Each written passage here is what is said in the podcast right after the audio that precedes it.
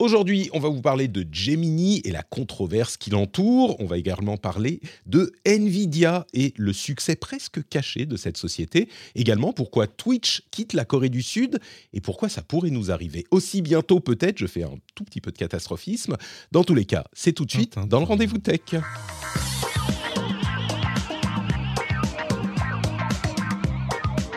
Mais oui, ça pourrait nous arriver. Je fais. Alors, c'est pas tout à fait. Il y a, tout est possible, écrit dans les possibilités. Vraiment, ça ferait plaisir à certains que ça se déroule comme ça. On va vous expliquer tout ça dans un instant. Mais en attendant, je dis bonjour et je remercie d'être là. Cédric Ingrand, qui est fidèle au poste, comme tous les mois. Bonjour Cédric. Salut Patrick. Euh, Alors, beaucoup d'actualités et puis euh, des trucs intéressants en plus. Eh, épisode, j'ai tellement de choses dans les notes, je pense pas qu'on va pouvoir arriver au bout de tout mais le principal sera traité évidemment. Euh, tu as un VPN du coup en Finlande maintenant pour régler les qualités de problèmes bah de son, oui, parce que je suis, mon, mon, Discord passe pas sur le réseau où je suis et, euh, on voyait qu'en passant par des VPN XY, enfin en tout cas des destinations XY, ça marchait pas. Et curieusement là, en prenant un VPN en Finlande, bah, ça fonctionne.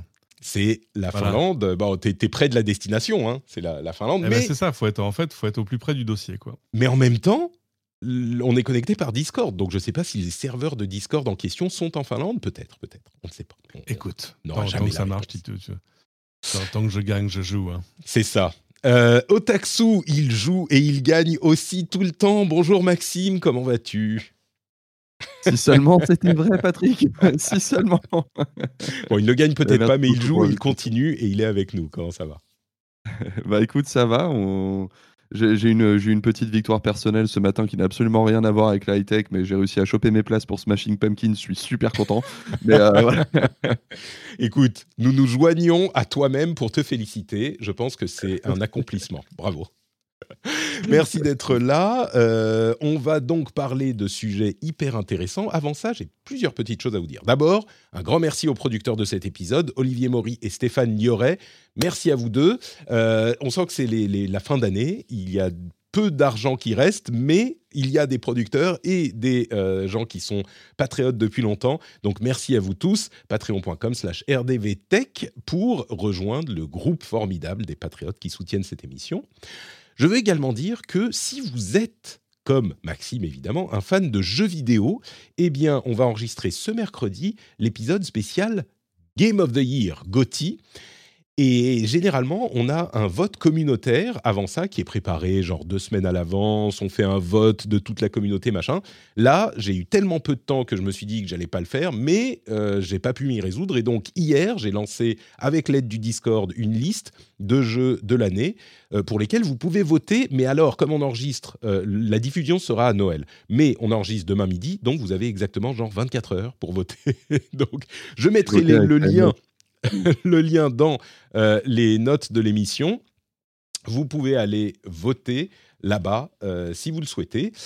Mais il faut le faire vite. Et l'autre chose, c'est que à propos de jeux vidéo, on a un épisode spécial League of Legends vous connaissez League of Legends peut-être, un euh, jeu qui a été mis en route il y a bien longtemps de ça, euh, qui a plusieurs années et que je découvre et je veux en parler avec les auditeurs et, les auditrices et expliquer pourquoi c'est sympa.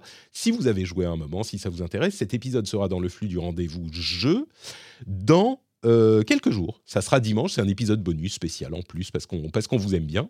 Euh, donc euh, voilà, ça c'est les petites choses que je voulais dire en avant de commencer l'émission elle-même. Et du coup, maintenant, on peut commencer l'émission elle-même avec les sujets importants de la semaine. Et le premier sujet essentiel, c'est Gemini. Qu'est-ce que Gemini? De quoi s'agit-il? Euh, Gemini, c'est une euh, un nouveau modèle de l'IA de Google, Bard, du chatbot de Google, qui est censé amener le chatbot à un niveau comparable à celui de ChatGPT. Il a été présenté en grande pompe la semaine dernière, il a été euh, vanté comme ayant des capacités absolument incroyables, et surtout parce qu'il est censé être multimodal. Qu'est-ce que ça veut dire multimodal? Ça veut dire qu'il peut traiter différents modes de communication, euh, en l'occurrence du texte et des images, en entrée. Donc il peut comprendre du texte, ça c'est classique, et des images aussi, comme le font certains modèles, mais jamais, on va dire, on n'a pas encore eu un modèle qui réussit à traiter les choses de manière vraiment convaincante. On lui montre des images, des vidéos, et il comprend ce qui s'y passe. Eh bien, la démo de Gemini inclut une vidéo qui met en avant l'aspect multimodal du modèle. Et cette vidéo, elle est invraisemblable. Je vous explique un petit peu de quoi il s'agit. On a une caméra qui semble pointer vers les mains et des objets présentés par la personne qui interagit avec le modèle, et euh, des réponses de conversation du modèle qui parle pour dire ce qu'il voit ou qui répond aux questions, qui sont affichées en texte à côté.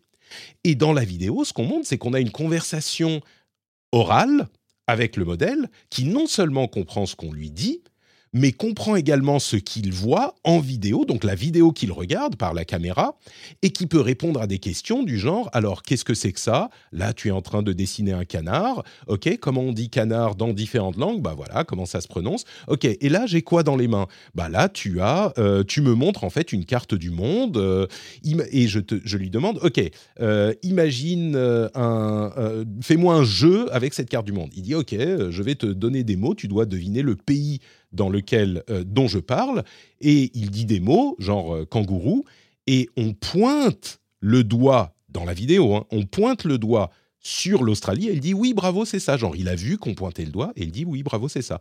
Pareil avec euh, d'autres jeux, genre le jeu avec les, euh, vous savez, les, les, verres retournés où on met une balle dans un verre et puis on bouge, etc. Il voit les mains qui font des signes pour jouer à pierre, papier, ciseaux et on lui dit alors qu'est-ce que je suis en train de faire? Il dit ah bah là, tu es en train de jouer à pierre, papier, ciseaux, juste en voyant ce qu'on fait avec les mains qui bougent. Bref, c'était invraisemblable. Euh, moi, j'en ai euh, immédiatement parlé sur Twitter en disant "Regardez, c'est incroyable." Je me doute bien que c'est pas comme ça que ça marchera véritablement. Mais enfin, c'est hyper impressionnant. Et puis, c'est un petit peu euh, l'avenir. On, imagine, c'est l'avenir des de ce type d'outils. Je précise que le, le, le modèle en général n'était pas que constitué de cette vidéo. La présentation incluait beaucoup d'autres choses. Il y a un blog très complet que je mettrai en plus de la vidéo dans les notes de l'émission qui parle de tout ce que peut faire Gemini, qui est multimodal. Il y a par exemple le fait que on peut, euh, il y a trois versions du modèle, une ultra qui est super puissante, une moyenne qui est normale et une nano qui peut résider en offline sur les appareils, genre les téléphones. Donc il y a tous ces éléments-là qui sont euh, mis en avant. Il y a euh, différentes possibilités qui sont démontrées, mais en gros, c'est le nouveau modèle de chatbot de Google qui est inclus dans Bard aujourd'hui, donc dans leur chatbot commercial, hein, euh, qui n'est pas vraiment accessible en France, si je ne m'abuse encore, mais le l'essentiel de euh, la communication, en tout cas des réactions, a été euh, focalisé sur cette vidéo. Et vous vous en doutez, il y a un, un bas qui blesse, il y a un endroit où le bas blesse, c'est que cette vidéo, elle est bidonnée, elle est fausse, c'est une fake news. Bon, J'exagère.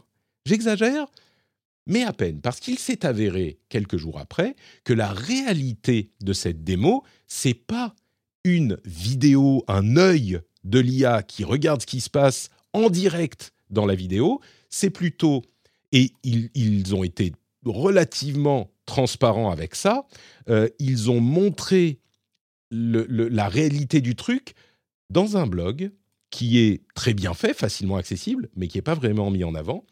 Et la réalité de ça, c'est qu'ils ont montré des photos, des photos, hein, pas des vidéos, avec des prompts et pas des conversations orales, avec des prompts qui sont un petit peu plus longs que ce qu'on comprend par les conversations orales, ou en tout cas qui sont euh, écrits et pas dits. J'ai mon avis là-dessus. Euh, Cédric, je suis curieux de savoir ce que tu, retires de bah, à la fois la vidéo qu'on a vue et puis la controverse qui suit. En fait, ils, sont, ils, se seraient, euh, comment dire, pas mis, pas, pas euh, je voyais des papiers disant, ils se sont tirés une petite balle dans le pied. Ils, auraient pu ne pas faire l'économie, euh, tu vois, d'un tout petit disclaimer au début, parce que s'il y avait eu juste une petite phrase en disant ceci est un condensé des capacités de Gemini, on n'aurait rien trouvé à y redire. en fait, ce qui a mis la, puce à l'oreille de beaucoup, c'est le, côté l'interprétation en temps réel de la vidéo. Ça, c'est très, c'est très très intense, sauf avoir uniquement un client local, etc. Donc, en fait, ils n'ont pas menti sur ce que le modèle savait faire, mais ils en ont fait un condensé qui passait mieux en vidéo, quoi. Voilà, tout simplement. Ils n'ont pas menti, c'est quand même trompeur, parce que ne serait-ce que le fait que l'IA regarde la vidéo, tu vois, regarde l'image qui vient d'une caméra dans leur démo, bah, c'est pas le cas. Ils regardent des photos, on lui envoie des photos, et, et ils regardent pas la vidéo directement, tu vois. Donc ça, c'est trompeur. mais le, non, mais le bidonnage, ça aurait été de lui faire dire euh, je vois un canard si elle voyait pas un canard euh, sur une, sur une photo. Mais, mais euh, ce que je veux dire, c'est ça. Il aurait fallu d'une ligne expliquer en disant ceci est une voilà un condensé de machin. Mmh. Gemini aujourd'hui interprète des images fixes. Enfin, je sais pas, avoir une peu, tu vois, un, semblant d'explication. je pense qu'ils sont partis de leurs résultats et, ils se sont dit on va en faire une vidéo. Et il fallait en plus que ce soit consommable parce que le but c'était vraiment un résumé. Euh, d'où la conversation en vocal plutôt que juste des prompts, d'où etc., etc. Mais euh, voilà, il aurait fallu être plus transparent euh, sur, le, sur la différence avec l'expérience réelle. Alors après, il y a un côté fake it and you make it, c'est-à-dire que peut-être qu'ils s'attendent, eux, dans les semaines ou mois à venir, à ce que ça marche aussi avec de la vidéo et qu'ils se sont dit, bon, finalement, voilà, on va prendre juste un coup d'avance sur les sur l'état du modèle. Mais euh, bah, je suis pas hyper choqué parce que c'est pas un vrai bidonnage. Hein, tu vois, c'est pas euh, euh, comment s'appelle Elizabeth Holmes, tu vois Oui, oui, c'est pas, pas, ce, Theranos, voilà, je comprends. C'est pas Theranos, c'est pas voilà, c'est pas ce truc n'existe pas dans, en vrai. c'est ils ont pris quelques libertés, voilà. bon, c'est moi je suis pas je suis pas hyper choqué honnêtement parce que quand même, malgré tout, ce que le modèle sait faire reste confondant en fait. C'est ça qui est terrible, c'est que ce que le modèle sait faire est impressionnant et l'aspect multimodal surtout, qu'on n'a pas encore vu, alors qui existe hein, en, théorie, en recherche euh, et dans certaines applications euh, pas très connues, l'aspect multimodal existe, mais là, il est vraiment implémenté de manière convaincante.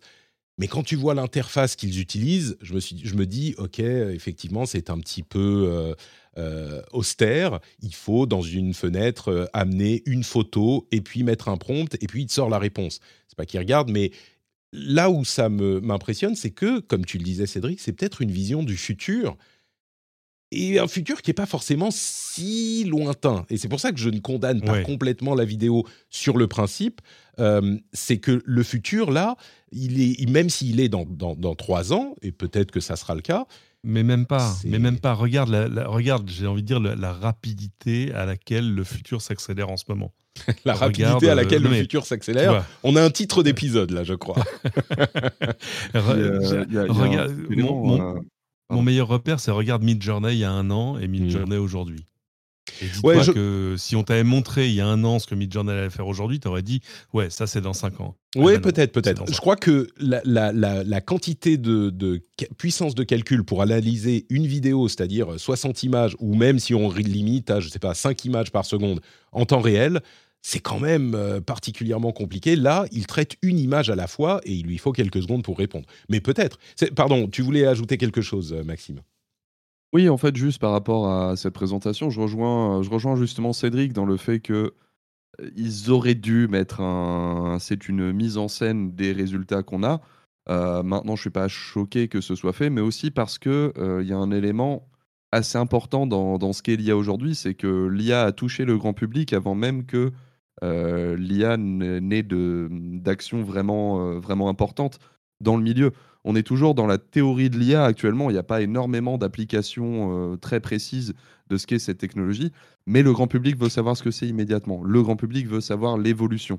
Donc euh, tu peux pas trop lui montrer le prompt en commande euh, sous Linux, tu vois. Mmh. Tu es un peu obligé de faire cette mise en scène quelque part pour avoir ta, communication, quoi. Et particulièrement dans un contexte où euh, Google, lui, avait été, en termes de communication, très discret sur la création de son IA, justement parce qu'il voulait pas faire peur au grand public. Hein. Google, ça reste une des entreprises les plus connues au monde aujourd'hui. Et puis, tu as ChatGPT qui est arrivé. Nous, on sait faire ci, ça, ça, ça, euh, nanana. Mmh. Il a fallu qu'il accélère beaucoup plus vite que, que ce qu'ils avaient prévu. Donc, là encore, tu as, as, cette sensation qu'il. Bah, c'est un peu la réponse du berger à la bergère, alors qu'il ne voulait pas vraiment répondre à la base. Donc, je, je suis pas totalement choqué par cette communication, pour être honnête. Alors, vous êtes euh, plutôt positif. Moi, je vais prendre le contre-pied juste par principe. Je trouve que c'est euh, quand même, euh, en réalité, véritablement malhonnête de le présenter comme ça parce que ça fait, ça laisse penser aux gens que cette chose est possible, alors que ça n'est pas possible tel que c'est présenté. Et, je pense que il y a dans cette intention de communication une volonté de présenter le produit euh, d'une manière euh, de présenter le produit comme il ne l'est pas, plus performant qu'il n'est réellement, parce que beaucoup de gens vont voir la vidéo, pas aller à chercher plus loin, et euh, se dire ah mais mon Dieu, Google est redevenu est revenu à l'avant de ce que peut faire l'IA et ils sont en concurrence avec OpenAI, alors qu'en réalité ils arrivent, enfin ils font mieux qu'OpenAI, alors qu'en réalité ce que fait leur euh, Gemini aujourd'hui semble être à peu près équivalent, un peu mieux sur certains points, un peu moins bien sur d'autres, euh, équivalent à ce que fait OpenAI. Et l'interface, la raison pour laquelle ils ont fait cette vidéo étrange, c'est que l'interface, elle est quand même encore un petit peu complexe. Et pour l'utiliser, il faut avoir les prompts, les images, les avoir prises, les drag and drop et les... Donc, il y a une intention, ils se sont dit, bon, ça passe pas en réel, donc on va le, le, sublimer un peu. Je trouve ça pas très honnête. Maintenant. Bah, je sais pas. Attends, pour quelqu'un qui vient du jeu vidéo, sans déconner, bon, je comprends que tu as eu des, blessures de guerre sur ah, c'est magnifique. Ah non, mais ça, c'était le trailer. Ah merde. Euh, c'est pas, en fait, c'est la différence entre le trailer et le gameplay. Tu vois ce que je veux dire? Ouais, peut-être. Voilà. En disant non, mais Même dans la tech, ça existe hein, depuis des années. Oh hein, là là. Oh, regardez, le dernier buzz, c'est cette espèce de petite badge avec ChatGPT intégré euh, qui va te mettre un, menu sur les doigts. Oui, bah oui, ça a marché, ça. Oui, on en, a, on en a beaucoup parlé, oui. Le, euh, le merde, comment il s'appelle? AI PIN. Ouais. Euh, disons que. Au moins, Google, ils ont, le, ils ont les moyens de leurs ambitions. Moi, le seul truc qui me dérange finalement dans cette présentation, c'est moins ça que de présenter quelque part le l'effet maximum de ce qu'ils sont capables de faire, mmh sans vraiment préciser que derrière, il y a un énorme serveur pour leur démo qu'ils ont vraiment ah réquisitionné pour ça, que je ne sais pas, la qualité de l'image est absolument parfaite, donc du coup pour l'IA c'est parfait aussi. ça va pas scale en fait pour le grand oui, public. Tout le monde n'aura pas cette version du truc. Ouais. ouais pas du tout même. Hein. Ce qu'on ce qu'on peut dire, c'est que c'est la version Hollywood de Gemini. C'est un peu ça un peu ça. Euh, il y a d'autres choses qui sont passées dans l'IA également. Euh, je voudrais parler de Grok. Grok, c'est euh, l'IA de X, enfin c'est XIA, l'IA de Elon Musk. Mhm. Et au final, cette IA, ce qui était préoccupant, c'est qu'elle est entraînée sur Twitter et donc, et elle est censée, selon Elon Musk, avoir une une personnalité un petit peu blagueuse, un petit peu humoristique, euh, qui est un petit peu edgy. Bon, alors quand Elon Musk dit ça, on a de quoi s'inquiéter. En réalité, c'est pas aussi euh, dramatique qu'on aurait pu le penser. C'est-à-dire que entraîné sur Twitter, bon bah c'est pas hyper polémique, hyper raciste, hyper machin, pas forcément. Ça essaye d'être drôle, c'est genre il n'y a pas les limites qu'on a mis sur euh, l'ironie, l'humour noir, ce genre de choses ça l'est parfois, parfois un petit peu moins, parfois ça fait un petit peu How do you do, fellow kids. Le problème, c'est qu'il va tirer ces informations de Twitter et, euh, comme le note notamment euh, Nicolas Lelouch sur Numérama, eh ben, parfois, il ne sait pas différencier les tweets récents des tweets pas récents. Donc, tu lui demandes ah des trucs sur l'actualité et il va te sortir un tweet de 2016 à côté. Enfin, une information tirée d'un tweet de 2016 à côté d'une information tirée d'un tweet plus récent. Bon, c'est un petit peu problématique. À côté de ça, euh, ça semble fonctionner. Hein, voilà. Euh, est-ce que les applications, c'est un modèle et des modèles d'IA, il y en a, enfin des modèles de langage utilisés dans des IA génératives euh, de chatbot, il commence à y en avoir beaucoup. Mmh celle-là, on n'est pas certain qu'elle apporte énormément, mais peut-être qu'ils en feront autre chose ensuite. On va dire ça comme ça. ouais, l'ambition affichée, elle va pas très très loin. Enfin, c'est une espèce de je sais même pas à quoi ça sert en fait. C'est une espèce de, de, compagnon, enfin tu vois. Euh, bon, mais, mais euh, ça, ça affiche pas autant qu'un Gemini. C'est-à-dire que là, ils, ils sont pas dans la même course. Tu vois ce que je veux dire Mmh. On, sait à quoi ça sert en fait. Ça sert à justifier l'abonnement le, Blue qui pour l'instant sert toujours pas à grand chose, avec une IA qui est pas prête, mais qui a l'humour d'un enfant de 12 ans sur Twitter qui essaie d'être edgy comme les adultes. Ce que je dirais, pour être un petit peu généreux, euh, c'est que il l'a lancé quand il y a, enfin, il a commencé euh, il y a trois mois, quatre mois, euh, quelque chose comme ça, et ils ont déjà un truc qui fonctionne. C'est-à-dire que ils auraient sorti ça il y a deux ans, on aurait là pour le coup été éberlué. C'est juste qu'on en a vu ah bah dix depuis quoi. Et Nico l'a fait, Nicolas Lelouch du coup de, de Numérama l'a fait fonctionner en français aussi, alors qu'elle mmh. ne devrait être limitée qu'à l'anglais. Donc il y a aussi cette perspective-là, même si on sait que derrière, c'est les modèles en fait qui, permettent ça. Donc bon. Euh, il y a aussi une autre, une dernière info dans ces euh, questions d'IA et de modèles. Euh, on parle beaucoup de la... oui, entre parenthèses, Apple a commencé le travail sur l'IA sur téléphone ils ont mis à jour une, enfin ils ont publié une, euh, un truc qui s'appelle MLX, qui est une série d'outils qui permet de faire tourner des modèles euh, d'IA sur les téléphones. M2, M3 sur leur processeur. Donc ils préparent. Mais plus important que ça encore, c'est Mistral. Vous connaissez la société française ah, peut-être dont on entend beaucoup parler chez nous évidemment, qui est une société qui a été euh, euh, fondé par euh, des anciens de, des GAFAM et qui a levé, il, a 2 milliards de dollars, donc c'est un petit peu notre espoir dans, l'IA, et ils ont publié un modèle récemment, là, un nouveau modèle, ils en avaient déjà fait un, mais un nouveau modèle qui pèse 87 gigas et qui, mm-hmm. et qui est disponible gratuitement, c'est le Mistral 8X7B est disponible gratuitement pour euh, jouer un petit peu avec, comme d'autres modèles existent. Euh, donc voilà, Mistral, on y croit, c'est, on en parle beaucoup parce que c'est français ou euh, il y a des trucs non, qui non, se passent. On est, attends, non, non, non, on n'est pas seul à y croire. C'est-à-dire que tu as tous, les, tous les, les, les, capitaux risqueurs de la Silicon Valley qui arrivent avec le chéquier à la main. Enfin, tu vois ce que je veux dire, c'est pas. c'est pas un feu de paille, c'est pas. Enfin, je, je, veux vexer personne, mais c'est pas la Quant, tu vois ce que je veux dire.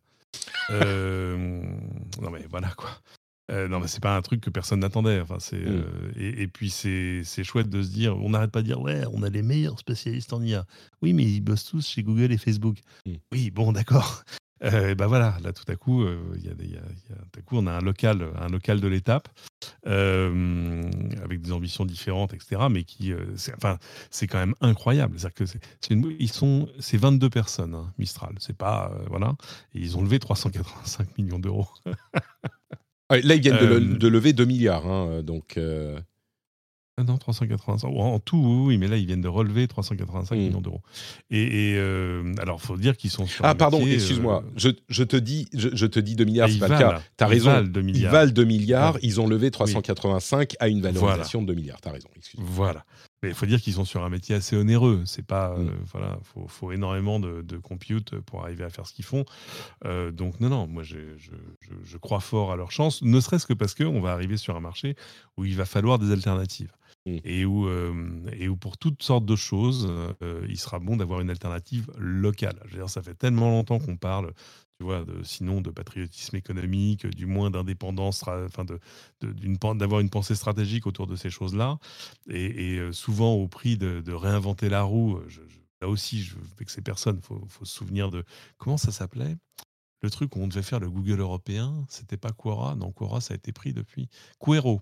Euh, enfin bref, les, le, les, les, initiatives de cloud souverain euh, où il a fallu euh, assembler la carpe et le canard. Enfin, tous ces trucs qui marchent pas quand tu les fais a posteriori et quand tu les décrètes, en gros, quand la puissance publique dit non, moi mm. j'ai envie que vous.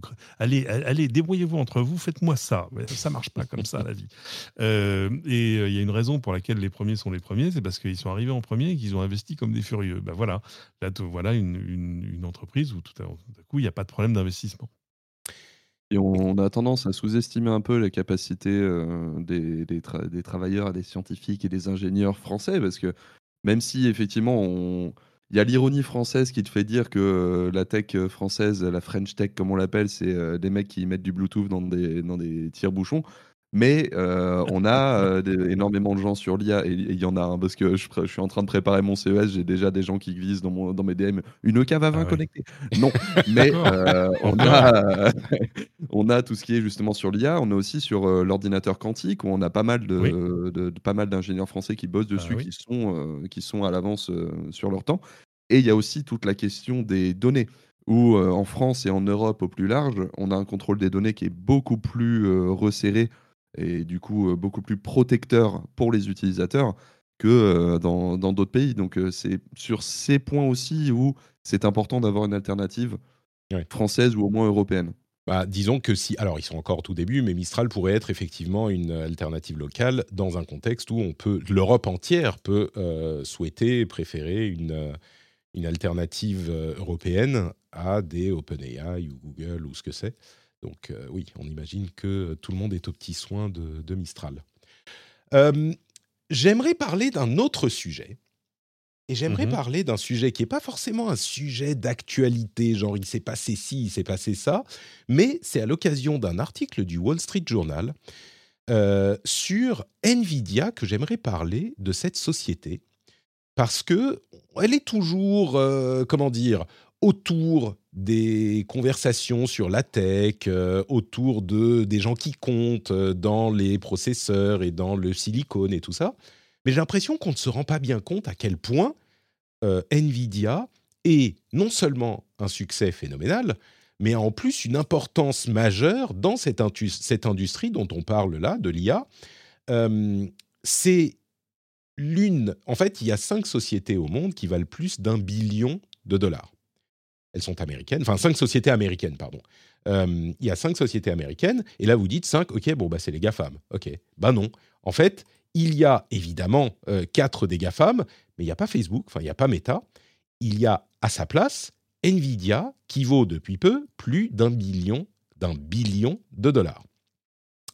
Et comment ils sont arrivés à cette euh, ce stade, c'est évidemment euh, ces, dernières, euh, ces derniers mois, ces deux dernières années, grâce à l'explosion de l'IA, parce qu'ils font des puces dédiées à l'IA, et ils font même les meilleures puces dédiées à l'IA, à tel point qu'ils sont au centre de combats géopolitiques entre les États-Unis et la Chine sur ces questions précises, parce que tout le monde s'arrache leurs puces à eux parce qu'on en a besoin de centaines de milliers pour faire tourner les, serveurs qui, traitent l'IA.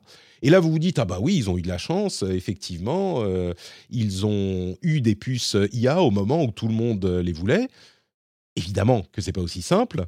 Euh, c'est une décision stratégique hyper intelligente de euh, Jensen Huang, le PDG, qui est PDG depuis 30 ans. La création de la société remonte à, à 1993, si je ne m'abuse. Et c'est la deuxième fois qu'ils font ce pari absolument insensé où ils parient tout l'avenir de la société sur un type de processeur. La première fois, c'était les cartes graphiques, sans doute le business pour lequel on connaît le plus Nvidia. Et la deuxième fois, c'était en 2010-2013, où il a vu venir, et ils ont vu chez Nvidia venir, euh, la, la révolution technologique de l'IA. Et il a complètement alors pas fait pivoter la société parce qu'ils font d'autres choses, y compris euh, des puces graphiques hein, depuis leurs origines. Mais il a complètement focalisé la société sur l'IA et c'est aujourd'hui eux qui font les meilleures et les plus importantes puces dédiées à l'IA. Et c'est pour ça que bah, depuis deux ans, leur valorisation a explosé et leur, euh, leur importance stratégique a explosé. Et Nvidia, on n'en parle pas dans les mêmes conversations que euh, Apple et Google et, Facebook et Microsoft. Et pourtant, eh ben, je crois qu'ils sont, euh, je ne sais pas si on peut dire aussi importants, mais ils ont les, les, le, cœur de euh, la tech est aujourd'hui, ils tournent grâce à leurs produits. Quoi. Et justement, on n'en parle pas parce qu'ils sont derrière les technologies qui ont les communications, etc. Nvidia, en fait, même si on, même si on a envie d'y penser comme un créateur de cartes graphiques, c'est une boîte qui est B2B avant toute chose, donc ils vend ces trucs aux euh, professionnels le grand public, finalement, euh, nous, euh, depuis quelques années maintenant, tout ce qu'on a d'NVIDIA, euh, ce n'est pas, pas une critique, mais c'est ce qui découle de ce qu'ils ont prévu pour les pros à la base.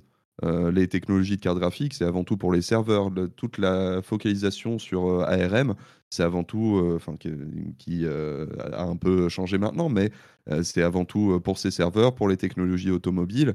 On a énormément de, de techno jeux vidéo en fait qui découlent avant tout d'outils pour les développeurs. Enfin, c'est Nvidia, c'est du B2B avant toute chose. Mmh. Mais c'est vrai qu'il y a un truc qu'on oublie, c'est que s'ils sont dans cette position, c'est qu'ils ont vraiment fait des paris fous de d'années, enfin de dizaines d'années en dizaines d'années, hein, vraiment sur l'accélération 3D, sur l'encodage, l'encodage et décodage vidéo, parce qu'on l'oublie aussi ça, sur énormément de choses qui leur permettent aujourd'hui d'avoir ce, cette position. C'est pas non plus une entreprise où tout, tout est tout est d'or. Hein, on les connaît aussi pour avoir des comment dire une emprise assez, euh, assez chaotique euh, sur, euh, sur leurs partenaires. Hein. On se souvient de VGA qui a fait bon, vous êtes tellement relou avec nous que on arrête les cartes graphiques, c'est bon. on, en on en peut sup. On se souvient de ce qui s'est passé avec Apple aussi et les, les silicones où encore aujourd'hui, Nvidia refuse de, de, bosser avec Apple parce qu'il y a 20 ans de ça, ils se sont pris la tête. Enfin, c'est un empire, ils profitent bien de leur situation mais on peut pas trop aller contre le fait qu'il la mérite en fait cette situation. Ah oui, c'est pas pas volé hein. Ouais. Euh, parce que c'est incroyable. Enfin, c'est là aussi, euh, c'est quand tu te mets à repousser des trucs qui sont euh, quasiment les lois de la physique pour arriver à faire ce qu'ils font. Enfin, c'est euh, remarquable. Et, c'est amusant parce que, tu sais, on dit euh, en comédie, le timing est un truc essentiel. Et eux, ils sont sur un timing parfait. C'est-à-dire qu'au moment où tout à coup, les besoins en calcul pour l'IA ont explosé, bah, c'est eux qui avaient les puces. Mmh. Simple.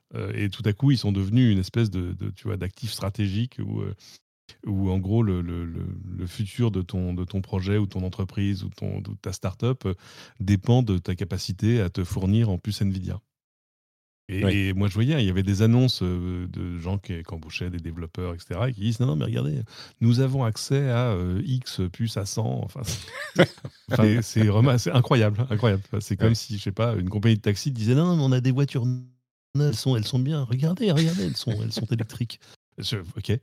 Euh, donc, euh, non, non, c'est une, histoire, euh, une histoire extraordinaire. Sur, cette question de vision stratégique et de l'importance des, des, puces, tu l'as recommandé à plusieurs reprises, Cédric, et j'ai enfin commencé à lire Cheap War, ah, dont, je, dont, je, parlais d'ailleurs dans la newsletter il y a, il y a deux semaines et que j'ai continué à lire. Mm-hmm. C'est un livre vraiment extraordinaire. Ah, c'est, moi, c'est mon livre préféré de cette année. Enfin, je dis ça, il se trouve que j'ai, pas assez de temps pour lire, mais donc, enfin, bon, j'en ai lu qu'un, mais, mais, c'est, mais quand même, euh, il est bien. Hein. En tout cas, dans, dans ceux que j'ai lus, c'est le truc qui m'a. Et c'est intéressant parce que euh, j'arrivais pas en, en, bonnet complet, tu vois. Je, mmh. je, savais, je connaissais les acteurs, je connaissais tout ça, mais euh, mais cette réinterprétation de la géopolitique au travers des puces, euh, où tout est vrai. Euh, elle, moi, ça m'a mis la tête à l'envers. Vraiment, c'est, euh, je suis ravi que tu le lises, c'est passionnant. C'est en particulier sur, ce point que je voulais insister, l'importance de la, du développement technologique du silicone dans la géopolitique. Parce qu'en tout cas, la première partie, j'en suis encore, je sais pas, peut-être à un quart, un tiers du livre, et, et c'est, je dirais, 30 à 40% de technologie et d'industrie, et 60% de géopolitique. Et, euh, c'est fascinant. Et il y a aussi beaucoup justement d'esprit entrepreneurial, de pourquoi ça fonctionne à certains endroits, pourquoi ça fonctionne pas à d'autres, euh, les forces de certains modèles, les faiblesses d'autres. Et dans le cas de Nvidia, on est vraiment dans, dans cette situation où euh, les, les, risques pris ont non seulement payé pour la société en question, pour Nvidia, mais ont permis des développements qui ne peuvent pas exister dans d'autres contextes politiques, presque. Euh, c'est même pas presque d'ailleurs. Il parle euh, du Japon d'après-guerre, de la Corée, euh, de la Chine, des raisons pour lesquelles ça marche ici et pas là. Enfin, c'est passionnant. Cheap War, je vous le recommande. Ah aussi. C'est Cédric qui vous le recommande à la base et moi qui joins la recommandation. Quand on t'explique que si, avait... Ah quand on t'explique que s'il n'y avait pas TSMC, la Chine aurait presque probablement déjà envahi Taïwan, ça te dit tout. Tu vois, c'est mmh.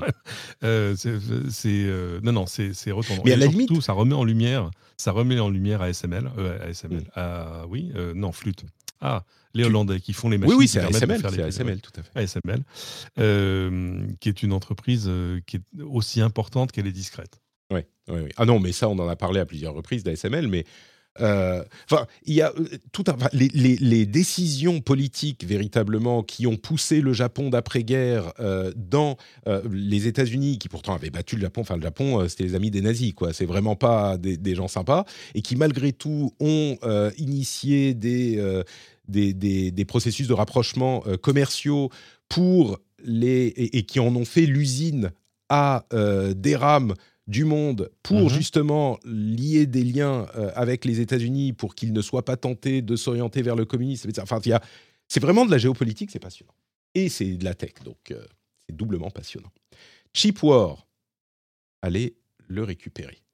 Troisième sujet que je voulais évoquer, euh, après donc Nvidia, c'est Twitch et ce qui se passe en Corée du Sud euh, c'est un sujet qu'on a évoqué dans le rendez-vous jeu également, mais pour d'autres raisons, pour les liens avec l'e-sport. Là, je voudrais euh, comprendre et expliquer pourquoi, d'une part, Twitch a décidé de quitter la Corée du Sud, et d'autre part, pourquoi ça peut avoir une conséquence chez nous.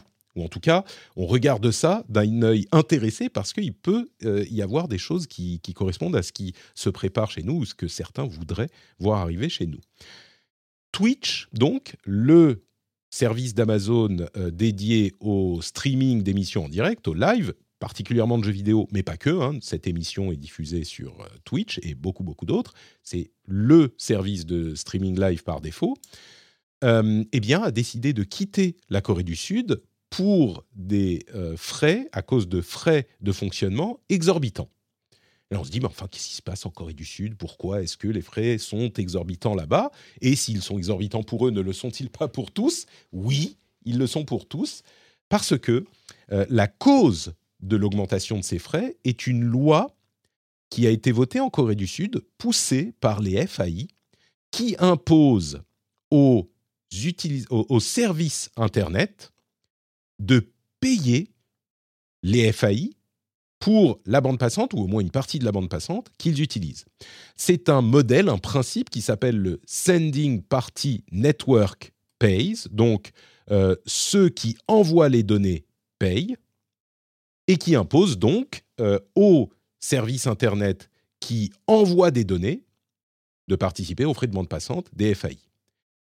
Et c'est un débat qui vous dit peut-être quelque chose, parce qu'on l'a déjà eu à plusieurs reprises en Europe et ailleurs, puisque les FAI, essentiellement les géants euh, de la télécommunication, souhaitent depuis longtemps, et cette idée revient régulièrement, souhaitent que les euh, plus gros utilisateurs de bande passante, Facebook, enfin Google, YouTube, Netflix, Twitch, etc., participent à euh, la bande passante, participe aux frais de bande passante.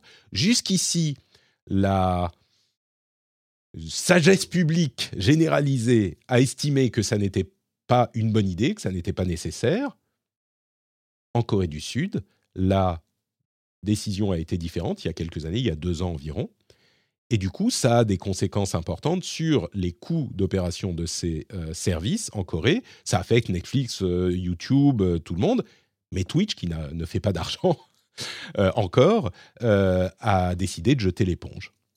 Est-ce que il serait, je vais, je vais demander à, Maxime, parce que je sais ce que pense Cédric, mais je suis curieux de savoir ce que pense Maxime. Est-ce qu'il serait juste que Netflix, finalement, Netflix utilise les tuyaux de l'Internet euh, énormément, ça représente une grosse partie du trafic, et c'est Orange, SFR et d'autres, on va parler de la France, qui ont les connexions jusqu'aux maisons des utilisateurs, la fibre, etc. C'est eux qui sont responsables des frais pour euh, mettre la fibre partout.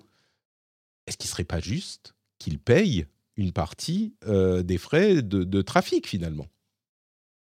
C'est une manière assez simple de voir un problème géopolitique extrêmement complexe, parce que euh, Fryson ou Frison dans, le chat le, le dit bien, c'est qu'il y a la question de la neutralité du net c'est que si tu commences à faire payer euh, par service ce genre de choses, tu peux commencer aussi à, euh, j'ai envie de dire, endommager l'accès à certaines données par rapport à d'autres, selon ce que tu payes ou non euh, en tant que, consommateur. Ça peut aller très loin, très vite, si on commence à, quelque part grader un peu l'accès à Internet. l'idée l'idée d'avoir une connexion puissante chez nous directement, on choisit du 100, 300, 1 giga, etc. Ça, c'est juste le tuyau qu'on se réserve pour nous-mêmes. Mais dès qu'on va à, l'accès au service, c'est dangereux, c'est extrêmement dangereux. Sur le papier, on a envie de penser ça, on a, envie de se, on a un peu envie de se dire, bah oui, ils utilisent la bande passante. Je ne me souviens plus des chiffres, mais il me semble que Netflix représentait un pourcentage énorme de l'usage de la bande passante dans le monde, euh, qui euh, du coup euh, te, donne un petit peu envie de dire, bah Netflix participe à la création du coup, parce que bon, ça coûte du, coûte du pognon, tout ça. Mais du même temps, c'est compliqué, c'est les utilisateurs eux-mêmes qui choisissent ça, c'est pas Netflix qui choisit ça. Enfin, c'est vraiment extrêmement complexe. Moi, euh, si tu. J'ai limite envie de, de dire euh, on rend public tout euh, et, on... après on voit, parce que l'accès à Internet, on le sait aujourd'hui, ça reste. C'est quelque part un, droit fondamental, on en a tous besoin. Donc j'ai plus envie que euh, le, À choisir, tu veux dire, on, ferait euh, payer, on ferait payer tout le monde, genre que l'État subventionne euh, les, les ah, infrastructures. en bon français, j'ai envie de dire, vu que c'est un, vu que c'est un droit de base aujourd'hui, bah, faudrait que, que, l'État euh, participe à ce, truc public, faire en sorte de, mais pourquoi l'État 100 fois plus accessible. mais j'imagine que non, parce que c'est un bien public, donc c'est une infrastructure euh, qui devrait être euh, disponible à tout le monde. J'ai envie de dire, je pense que d'une certaine manière, tous ces tous ces, ces FAI, enfin tous ces, ces, toutes ces grosses sociétés de télécom quand ils construisent leur réseau, je pense qu'ils ont des subventions, tu vois. Euh, c'est pas. Oui, largement. Et puis même, euh, on a connu euh, l'époque de France Télécom. On est bien mieux avec la concurrence, même s'il faut rappeler que on est bien mieux avec la concurrence que Free. Oui, on est mieux avec la concurrence à 4 qu'à 3. À 3, c'était un peu. Voilà. Tout le monde était trop hein, amis. Après, c'est l'avantage d'un système capitaliste, c'est que les entreprises sont prévisibles. Euh, elles veulent faire du pognon, elles vont faire tout ce qu'il faut pour faire du pognon. Donc il y, a au moins ça. Euh, pour, en revenir du coup à l'idée que Netflix devrait payer Orange pour l'utilisation de leur bande passante, euh, t'es pas trop pour, Cédric? Est-ce que c'est pas, que je suis pas trop pour, c'est que c'est une aberration. C'est une sorte. non, je disais Maxime est pas trop pour. je ressors ma bannière, ça y est, je ressors, ma bannière et mon drapeau pirate. C'est même pas, enfin, c'est comment dire? Euh, vous êtes en train de dire, est-ce qu'il faut que l'État paye? Non, il faut que l'abonné paye. Si, c'est, enfin, si tu es un, opérateur télécom, que tu fournis un service à des gens et que tu dis, ah, finalement, je m'en sors pas, bah, augmente ton tarif. Qu'est-ce que tu veux que je te dise? C'est pas le, le, problème n'est pas. C'est, un peu comme si tout à coup, les autoroutes disaient, j'ai envie de faire, on, va faire payer euh, les fabricants de voitures. Ah mais attendez, mais moi je suis Renault ou Stellantis. Euh, euh, je non, euh, je, désolé, mais je non, c'est pas moi. Moi je vends des voitures, après ils les prennent et puis ils vont sur des routes. Je suis pas responsable de ce qui se passe en aval. bah là c'est la même chose. Netflix n'est euh, pas responsable de savoir si tu es chez tel ou tel opérateur. Ou alors t'imagines, tu t'inscris sur Netflix, il dit attendez, attendez, attendez, vous êtes abonné où? Ah, chez machin. Ah ouais, alors ça va nous poser un. Non, c'est pas possible. Euh, d'autant que ces acteurs-là, c'est pas comme s'ils arrivaient, tu vois, ils, se branchaient sur une prise dans la rue en disant ouais, c'est bon, ça va le faire. Non, ils, financent des, des, massives, euh, comment dire, tu vois, des, infrastructures. Des réseaux de distribution massifs, ils ont des. voilà, jusqu'à des serveurs par fibre. voilà, enfin, c'est et, jusque-là, les vaches sont bien gardées. C'est-à-dire que l'abonné paye son abonnement, euh, l'acteur économique paye son hébergement, et, jusque-là, ça fonctionne comme ça. Alors c'est vrai que l'Internet est un réseau particulier en ce sens que il euh, y, a un truc est sur euh, une sorte d'effort collectif, tu vois. On fait tous en sorte que ça marche bien. Et, et, chaque paquet de données n'est pas assorti de, comment dire, une formule paiement.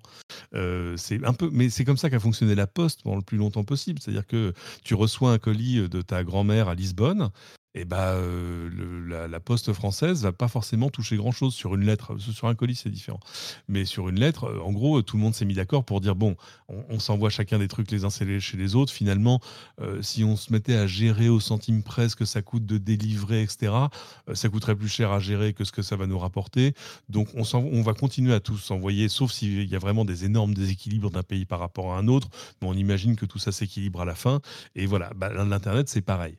Mais, mais euh, si on se met justement à mettre le doigt dans, bon alors pour tel type de trafic, pour telle géographie, pour tel horaire, pourquoi pas, et pour tel volume de Mhm. données, le le problème c'est que le volume de données est un truc, euh, c'est-à-dire qu'il faut pas se souvenir, que faut pas oublier, pardon, que si je suis abonné chez un fournisseur d'accès à Internet, c'est justement pour aller sur ces destinations. Mhm. Si ces destinations n'existaient pas, je ne serais pas, enfin, je n'aurais pas besoin de ce service. Oui, c'est-à-dire Euh, que donc euh, tout- c'est pas que les, les services en question sont des gros utilisateurs de bande passante, c'est que les abonnés s'abonnent euh, euh, à- à- au FAI pour utiliser ces services. S'il n'y avait pas les services, ils ne s'abonneraient pas. Donc, il n'y aurait même pas de clients pour ces FAI. Le, le- le principe du FAI, c'est qu'il va te fournir un service qui est de te connecter au, au streamer que tu veux aller consulter. quoi. Et c'est là Ouais. où je peux vous dire que c'est un débat de l'œuf et la poule, parce que du même temps, Netflix ne peut exister que s'il y a les bandes passantes qui sont assez larges pour envoyer les signaux qui. Enfin, Oui, mais ce que je dirais, c'est que se laisse la Netflix- disons qu'il y a quand même un fournisseur et un, euh, enfin, un, un envoyeur et un récepteur, pour parler bien français. Ouais. Euh, et d'ailleurs, le principe du truc, c'est le euh, sending party. Ça veut dire que l'envoyeur veut être, on veut que l'envoyeur soit mis à contribution. Mais dans le, le lot, il y a aussi le transporteur. Et effectivement, le transporteur, son boulot, c'est de transporter. Donc c'est pour ça qu'il existe. Ouais. Euh, et je peux comprendre l'idée que oh, bah, bah, on va essayer de faire payer ceux qui consomment le plus. Mais pour moi, je suis mais ceux également contre. ceux- celui qui consomme, c'est l'abonné. Ouais, on est. Ah, Oui, oui, non, mais on est Celui qui consomme, On est c'est l'abonné. Voilà. Mais abonné, Donc- c'est moins facile de lui mettre les mains dans les poches. Enfin, Ah. moins facile. Bah c'est c'est pas le. le- En, en tout cas, en Corée, c'est passé. Hein. Et en gros, ce Ouais, que ouais. je retiens moi de cette histoire, c'est pas genre ah, regardez euh, quand on fait de la législation, voilà ce qui se passe. Non, pas du tout. On est pour plein de législation. Mais euh, là, bah, ça a fait quitter euh, quitter la Corée à Twitch. Est-ce qu'il y en aura d'autres qui viendront ensuite? Je sais pas, mais bref. C'est une décision euh, qui est beaucoup plus politique que pratique là-dedans. Oui, c'est ça. Pour un, un tout petit rappel quand même euh, pour, pour, euh, nos, nos- nos auditeurs, c'est qu'en France, on est quand même super bien lotis. hein. Euh, on a euh, Ah oui. les, les triple box, euh, on a euh, téléphonie euh, télé intégrée euh, dans, dans le- l'abonnement. On n'a aucune limite sur les données qu'on a par mois et nos prix sont incroyables avec en plus Ouais. pas d'engagement. Donc ça, si vous Ouais. comparez par exemple aux États-Unis, vous allez voir la diff très très vite. Ah oui, oui, non, mais la- la- la- la- l'infrastructure Internet en France euh, est... Alors, je vais pas invoquer les démons en disant peut-être qu'il faudrait qu'on paye plus. je vais pas dire ça parce que tout augmente. Ça peut s'arranger. Mais, euh, hein, Mais oui, ça pourrait. Je vais pas donner de mauvaises idées à des gens. Mais, euh, mais clairement, on a. Je sais qu'il y a plein de gens qui se plaignent de machin, de Orange, de Free, de je sais pas quoi. Euh, L'infrastructure du, du Internet du pays est excellente, excellente. En particulier depuis que la fibre commence à être euh, répandue partout. Donc Mhm. euh, bon. Et voilà pour les trois sujets que je voulais évoquer. Euh, J'aimerais, avant de passer au reste de l'actu, qu'on va courir un petit peu plus vite, vous rappeler un sujet extrêmement important, c'est patreon.com slash rdvtech, par lequel vous pouvez soutenir le rendez-vous tech. Euh, alors, je, je l'évoquais en début d'émission, vous êtes peu nombreux en ce moment parce que je pense qu'il y a les fêtes de Noël et que les gens ont d'autres choses à faire que d'envoyer des sous à des créateurs de contenu. Mais si vous Ah, enfin. euh, souhaitiez le faire depuis un moment, patreon.com slash rdvtech, ou si vous dites tout à coup, vous le levez, vous dites, vous aimez faire les choses pas comme les autres. Eh bien, Sinon, tu te retires de la, sinon, tu te retires de la Corée. voilà, exactement. Je suis sûr qu'il y a des gens qui nous écoutent en Corée d'ailleurs. Si vous m'écoutez en Corée, êtes-vous un euh, patriote ou une patriote? La question est bonne à se poser et elle est bonne à se poser quel que soit l'endroit d'où on écoute. Merci à tous et à toutes, patreon.com slash rdv Ryan Reynolds here from Mint. With the price of just about everything going up during inflation, we thought we'd bring our prices down. So to help us, we brought in a reverse auctioneer, which is apparently a thing. Mint Mobile unlimited premium wireless. Ready to get 30, 30, bit to get 30, bit to get 20, 20, 20, bit to get 20, 20, bit to get 15, 15, 15, 15 just 15 bucks a month. So, Give it a try at mintmobile.com slash switch. $45 upfront for three months plus taxes and fees. Promo rate for new customers for limited time. Unlimited more than 40 gigabytes per month. Slows. Full terms at mintmobile.com.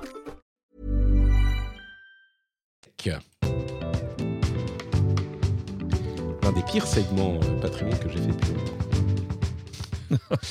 Euh, je voudrais parler un petit peu de médias. Vous savez que euh, j'utilise Numérama comme l'une de mes sources régulièrement dans l'émission. Et Numérama a lancé il y a quelques jours de ça l'offre Numérama Plus. Et là, vous dites Numérama Plus, encore un plus, on n'en peut plus. C'est casse-gueule l'exercice de faire un service d'abonnement à un média existant. Et euh, moi, je vous avoue que je, savais, on sentait qu'il préparait ça depuis un moment. Et je suis allé sur euh, la page quand ils ont annoncé le truc en me disant alors, je vous avoue que j'y crois pas trop, quoi. Il y a plein de gens qui ont tenté, il y a plein de formules d'abonnement, euh, et, et c'est pas forcément le, truc le plus facile à transformer. Et j'ai trouvé que c'était hyper bien fait, qu'il y a juste le bon prix, juste ce qu'il faut pour, euh, comme avantage pour te pousser à utiliser le service si tu euh, te sers déjà du média et que en gros la formule est plutôt bonne. Alors il donne des trucs, c'est classique. Hein. Il donne euh, les abonnements. Moi j'ai pris un, pack pour deux ans. Je l'ai payé moi-même. Hein. C'est pas un truc qu'on m'a offert. Il y a du coup les avantages qu'on pourrait imaginer. Numérama sans pub. Je peux vous dire que ça fait du bien parce que des pubs sur Numérama, bon sang qu'ils en avaient mis partout. Mais vraiment, vous le voyez d'ailleurs si vous voyez les articles que je consulte pendant les lives sur Numérama. Euh, enfin, vous le voyez puisque maintenant je suis abonné. Euh, donc sans pub, déjà, c'est bien. Ensuite, il y a une petite, euh, formule, qui est un petit bouton qui vous résume l'article par IA. Et ce que je fais généralement, c'est que bah, tu cliques sur le bouton, ça te résume l'article. J'imagine qu'ils l'ont résumé en fait une fois pour chaque article plutôt que de faire une requête à chaque fois évidemment. Mais c'est bien fait. Tu cliques sur le truc et ça fait genre oh regardez là ça vous résume le truc par IA euh, genre en direct. C'est mignon. Euh, Il y a un mode euh, donc il y a un mode zen qui vous permet de lire ça comme dans un euh, flux RSS. Et il y a un flux RSS privé euh, qui est disponible, euh, que vous pouvez créer en fonction de vos besoins. Bref, c'est pas tant pour parler de Numérama que pour, par étonnement, en fait, du fait que moi, j'ai été convaincu de m'abonner tout de suite, alors que je me disais, hm, euh, j'y crois pas trop, quoi, à, une énième formule, euh, formule d'abonnement. Et en fait, ça a fonctionné pour moi. Et je trouve que c'est une bonne manière de faire les choses. C'est genre, euh, attendez, je ne veux, veux, pas vous dire de bêtises pour le prix. Euh, abonnement mensuel, c'est 5 balles. Euh, annuel, c'est 40 euros par an. Moi, j'ai pris la formule à 70 pour 2 Ça ans. C'est un prix qui est raisonnable. C'est une Ouais. bonne plus-value. Franchement, je pense que ça peut être un modèle pour d'autres titres de presse de ce type-là. Évidemment, tout le monde ne va pas prendre l'abonnement Numérama. Moi, il se trouve que c'est l'une de mes sources. Mais, mais donc, j'ai trouvé que c'était bien foutu. Et euh, ils m'ont envoyé un, un code cadeau pour euh, un an d'abonnement que je filerai sur le Discord. Donc, euh, Oh. je vais voir comment je vais le faire, mais ils ont été gentils. Et ils m'ont envoyé un code pour moi que je n'utilise pas parce que je paye mes trucs, hein, vous le savez, je, je- je tiens à payer ce que je fais. Mais euh, les, et en particulier si je parle de sujet, mais ils m'ont envoyé un code en plus que je filerai sur le Discord. Bref, moi j'aime bien. Euh, en parlant de Numérama, ils ont un article intéressant sur Tech Génération. Est-ce que vous savez ce qu'est Tech Génération? Absolument. C'est un site euh, quasi entièrement généré par l'IA qui va euh, taper euh, dans des articles de la presse tech euh, américaine principalement et les traduit automatiquement. Exactement. absolument dégueulasse. Bah, le- Alors- il faut, faut- faut savoir dans quelles conditions ça a été créé. Ça a été créé pour, euh, en gros, pour voir euh, si ça marche, comment ça marche. C'est pas, c'est pas une démarche commerciale particulièrement. Ça a été créé par un, par un développeur, par Écoute, qui, euh, voilà, voulait voir ce que ça donnerait. Et euh, oui, bah, ça, donne- ça donne Je pas mal. parlais du résultat. La méthode, euh, bon, Oui, la, méthode, j'ai peut-être à peu près le même mot à dire. Mais le résultat, en tout cas, à chaque fois que je tombe dessus, parce que euh, ce site est quand même pas mal référencé, en fait, sur euh, Google, etc. Et quand je tombe dessus, en fait, il faut que je retraduise la plupart du temps ce qui est écrit en anglais pour comprendre ce que veut dire l'article. Eh bien, justement, tu dis il est pas mal référencé, et c'est ça que dit l'article de Numérama, c'est que oui, le résultat est pas hyper convaincant, et de l'aveu même de Harry Coots, euh, bon bah c'est pas un truc euh, foufou, en particulier quand il a été créé, Mais en fait, il produit tellement vite et euh, il, il, réussit à scooper, entre guillemets, les euh, médias francophones. Et en particulier, il produit tellement que sur certains Bah oui. sujets, il a, il a les seuls articles en français. Et donc, il y a quelque chose là-dedans à, à noter et à comprendre sur le, le- les avantages ou la puissance ou le danger de l'IA. C'est que euh, même ce truc fait pour rigoler, enfin même pas pour rigoler, mais pour tester et pour voir ce que ça donnerait, eh ben, il réussit à avoir certains, avantages, comme le fait d'être le seul article en français sur, le, su- sur certains sujets, parce qu'il produit surtout très vite. Donc, euh, c'était intéressant à noter, je trouve. Et puis un autre... euh, pour- Oui, vas-y, vas-y. Excuse-moi, je voulais juste euh, rajouter un petit truc, c'est que là, sur ces dernières années où j'ai pas mal traîné dans, dans quelques rédacs, de petites, moyens, euh, grande taille, on voit quand même l'impact de l'arrivée de l'IA sur les rédactions. hein. Tu parlais de l'exemple de Numérama où euh, ils utilisent l'IA pour euh, créer des résumés. J'ai vu dans des rédactions euh, des gens créer, des articles avec de l'IA. Alors parfois c'est juste par petites touches, parfois c'est pour trouver le bon titre. Mais quoi qu'il arrive, l'impact est réel. quoi. C'est plus, c'est Mm. plus la, la théorie de l'IA sur le, sur le journalisme. L'IA est bien là. Maintenant, la vraie question à se poser, c'est comment est-elle utilisée? Est-elle utilisée, j'ai envie de dire, vertueusement, même si c'est un, un- grand mot. Mais voilà, il faut, il faut commencer à contrôler l'IA, en fait. C'est juste ça. Ah bah, un bon justement, on va outil. y arriver. Que ça ne devienne pas un, un truc dégueu, euh, dégueu au bout. Quoi. Alors, ce qui est intéressant, c'est qu'ils sont transparents. Je regardais dans les mentions légales, directeur de la rédaction, ChatGPT. Euh, ce qui est, ce qui est, d'ailleurs pas légal, hein, parce que le directeur de la rédaction, Bien sûr. euh, Ah non, il y, a un- il y a un directeur de la publication et c'est bien, écoute. Mais ce qui, est, ce qui est rigolo, parce que moi aussi, pour avoir fait de la presse digitale, euh, le- l'un- l'une des. euh, Enfin. pff, L'une des pandémies, j'ai envie de dire, de ce truc-là, c'est quand même euh, les sites copycat euh, qui copient-collent tes papiers, enfin que tu Mm. retrouves en 14 exemplaires partout. Et, et, euh, pour avoir travaillé dans une grande rédaction, euh, c'est euh, alors c'est vrai que tu, tu as le pouvoir de la marque qui fait que quand on est sur ton site, on sait que qu'on n'est pas ailleurs, mais tu retrouves tes trucs, mais alors euh, euh, redécoupés en petits bouts euh, sur 1000 Mm. sites qui sont évidemment tous des. euh, J'entendais un, un- un professionnel de la pub en ligne qui commence ça, eh, des sites MFA. Je je sais pas ce que c'était des sites MFA. MFA, ça veut dire Made for Advertising. C'est-à-dire que c'est Made pas un for site média, advertising, c'est- pas mal. c'est- c'est c'est d'abord un site de pub Ouais. euh, dans lequel on a collé du contenu euh, parce que c'est Mm. bon pour le SEO. Et, euh, et en fait, la seule avancée là, c'est l'automatisation.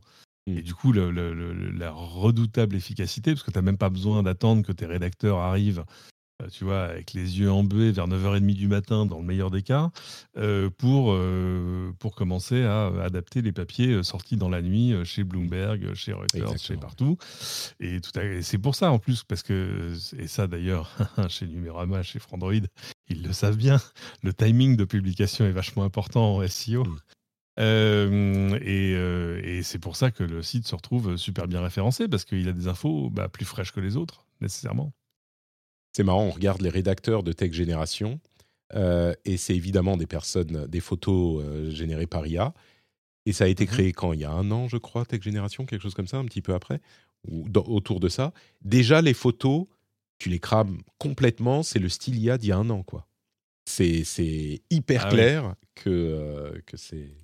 C'est- moi, c'est c'est sur YouTube particulièrement où je vois l'im- l'impact de l'IA parce qu'il y a des vignettes, euh, enfin les, les, les thumbnails, Oui. qu'on les appelle, les images euh, de une des vidéos.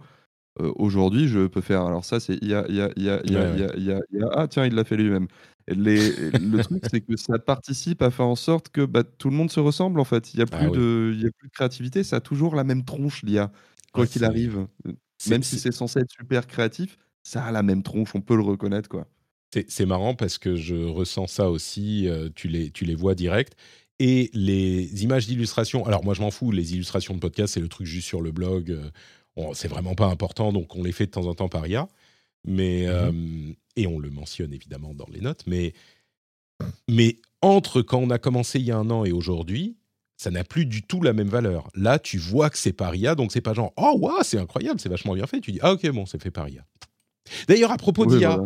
Euh, un autre euh, sujet qui est euh, peut-être controversé, mais que je trouve, euh, à- à- en approfondissant un petit peu, plutôt malin, c'est euh, bah, encore un article de Numérama, c'est pour ça que je l'ai mis ici. Pour sauver le niveau des élèves français, le gouvernement s'en remet Ah à l'IA. Alors un titre bien, bien calibré pour qu'on clique dessus. En, en réalité, c'est un outil qui est intéressant, euh, qui est un outil qui est destiné aux, aux élèves euh, français. Ils vont commencer avec la seconde, euh, qui est une app en fait, qui permet de travailler seul, en duo, en atelier, etc. Et qui est un outil IA. Ça s'appelle MIA, MyIA, je crois, ou je sais pas, mon IA. Euh, mais quand on va creuser un tout petit peu plus, enfin creuser, quand on lit l'article, on se rend compte que euh, c'est une application qui est développée par Evidence B, qui est une société euh, tech d'éducation qui a été créée en 2017 par des, un professeur, un scientifique et un, ancien de Microsoft ou Google qui était dédié aux relations avec le monde de l'éducation. Et donc ils se sont dit on va faire une, une application. Et il y a trois piliers selon leur, euh, leur site. hein. C'est les sciences cognitives, l'IA, effectivement, pour aider le, le truc à faire des exercices, et une interface euh, euh, bien pensée. Donc l'IA fait partie du truc, évidemment. J'ai pas testé l'application moi-même, donc je ne sais pas ce que ça donne. Mais à la lecture euh, du truc, je me dis, bon, bah, c'est un outil qui utilise l'IA. Si c'est bien fait, why not? Pourquoi pas? C'est justement ce qu'on Mhm. voudrait qu'il soit euh, fait correctement. Et ça peut faire peur de se dire, euh, là là, ils mettent ça pour, euh, dans, entre les mains des élèves pour euh, remplacer les profs. Non, c'est pas du tout, du tout le but. Non. Et c'est un truc qui existe depuis plus de six ans. Donc j'imagine qu'ils ont travaillé leur produit. En fait, j'ai rien, j'ai pas vraiment. ah, Jusqu'à ce que je vois l'application, ça se trouve l'application est honteuse et lamentable. J'imagine que non. mais euh, mais a priori, j'ai pas grand chose à redire là-dessus, même s'il y a IA Oui, dans le après, c'est c'est facile de coller IA derrière quelque chose ces derniers temps euh, pour Ouais, essayer c'est de le vendre. c'est euh, C'est du software en fait. hein, c'est- Oui. voilà. Voilà. Mais il y a, il y a C'est- un truc euh, que, que je trouverais intéressant, parce que je, je n'ai pas lu l'article, je ne vois pas ce qu'est l'application, mais euh, je sais qu'à titre personnel, ce qui m'a posé souci dans, dans le système éducatif, c'est qu'il je, n'a pas réussi à s'adapter à ma personnalité. Où euh, j'ai commencé à coder quand j'avais 8-9 ans en apprenant sur Internet, etc. Donc très didactique, euh, autodidacte, pardon. Et du coup, quand je suis arrivé dans le système scolaire, c'était di- difficile de, de- me recoller dedans alors que j'avais du- du factuel, du palpable entre les mains.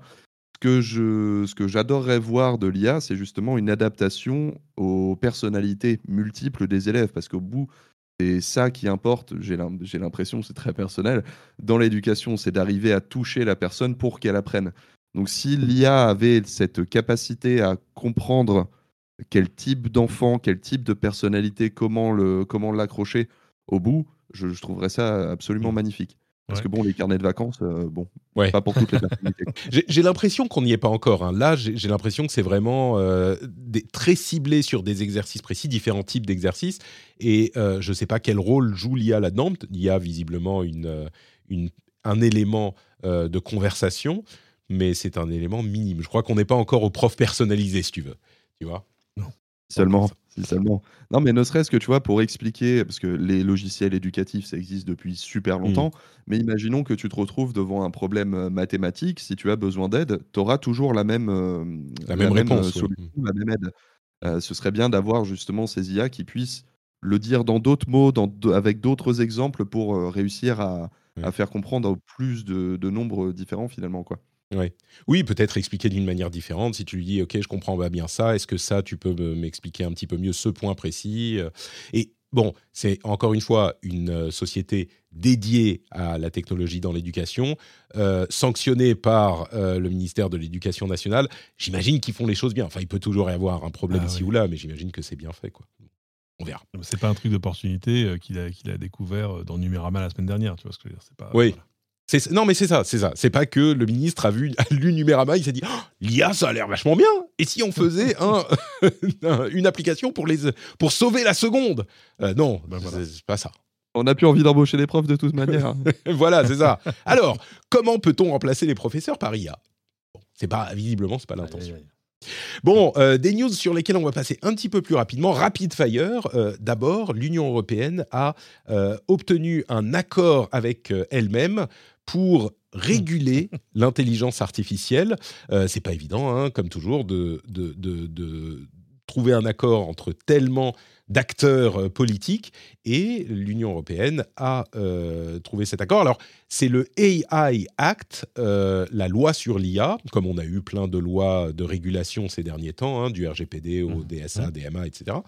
Euh, et il vise à réguler l'IA sur des points euh, relativement précis de transparence, euh, des garde-fous, des questions de euh, d'efforts faits par les sociétés pour pas, de résultats mais d'obligations de moyens, on va dire, pour assurer les les questions de type de contenu généré, de modération, pré-modération en quelque sorte, etc. Et en gros, c'est ce qu'on pourrait imaginer pour euh, une régulation européenne de l'IA. La question qui se pose, c'est un petit peu, bon, sur le DSA, le DMA, c'est des marchés établis, des choses sur lesquelles on, on connaît les problèmes. Euh, RGPD, Mhm. pareil, les données privées. L'IA, ok, c'est quand même en développement hyper rapide, mais c'est encore le début. Est-ce que euh, sur ce point, on a raison de commencer déjà à réguler l'IA Est-ce que c'est pas trop tôt, en fait? Ah, à chaque fois, on dit Ah non, mais là, c'est trop tard. euh, vous- tu vois.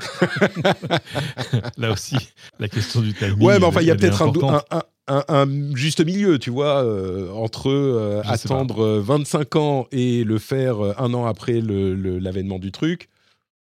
Je sais pas. Enfin, je sais pas si on a pris toutes les bonnes décisions, mais en tout cas, apparemment, on n'a pas pris les mauvaises.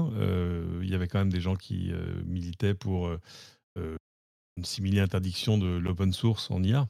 Enfin, Mm. de, de- pour éviter la, la dissémination, en gros, des algos.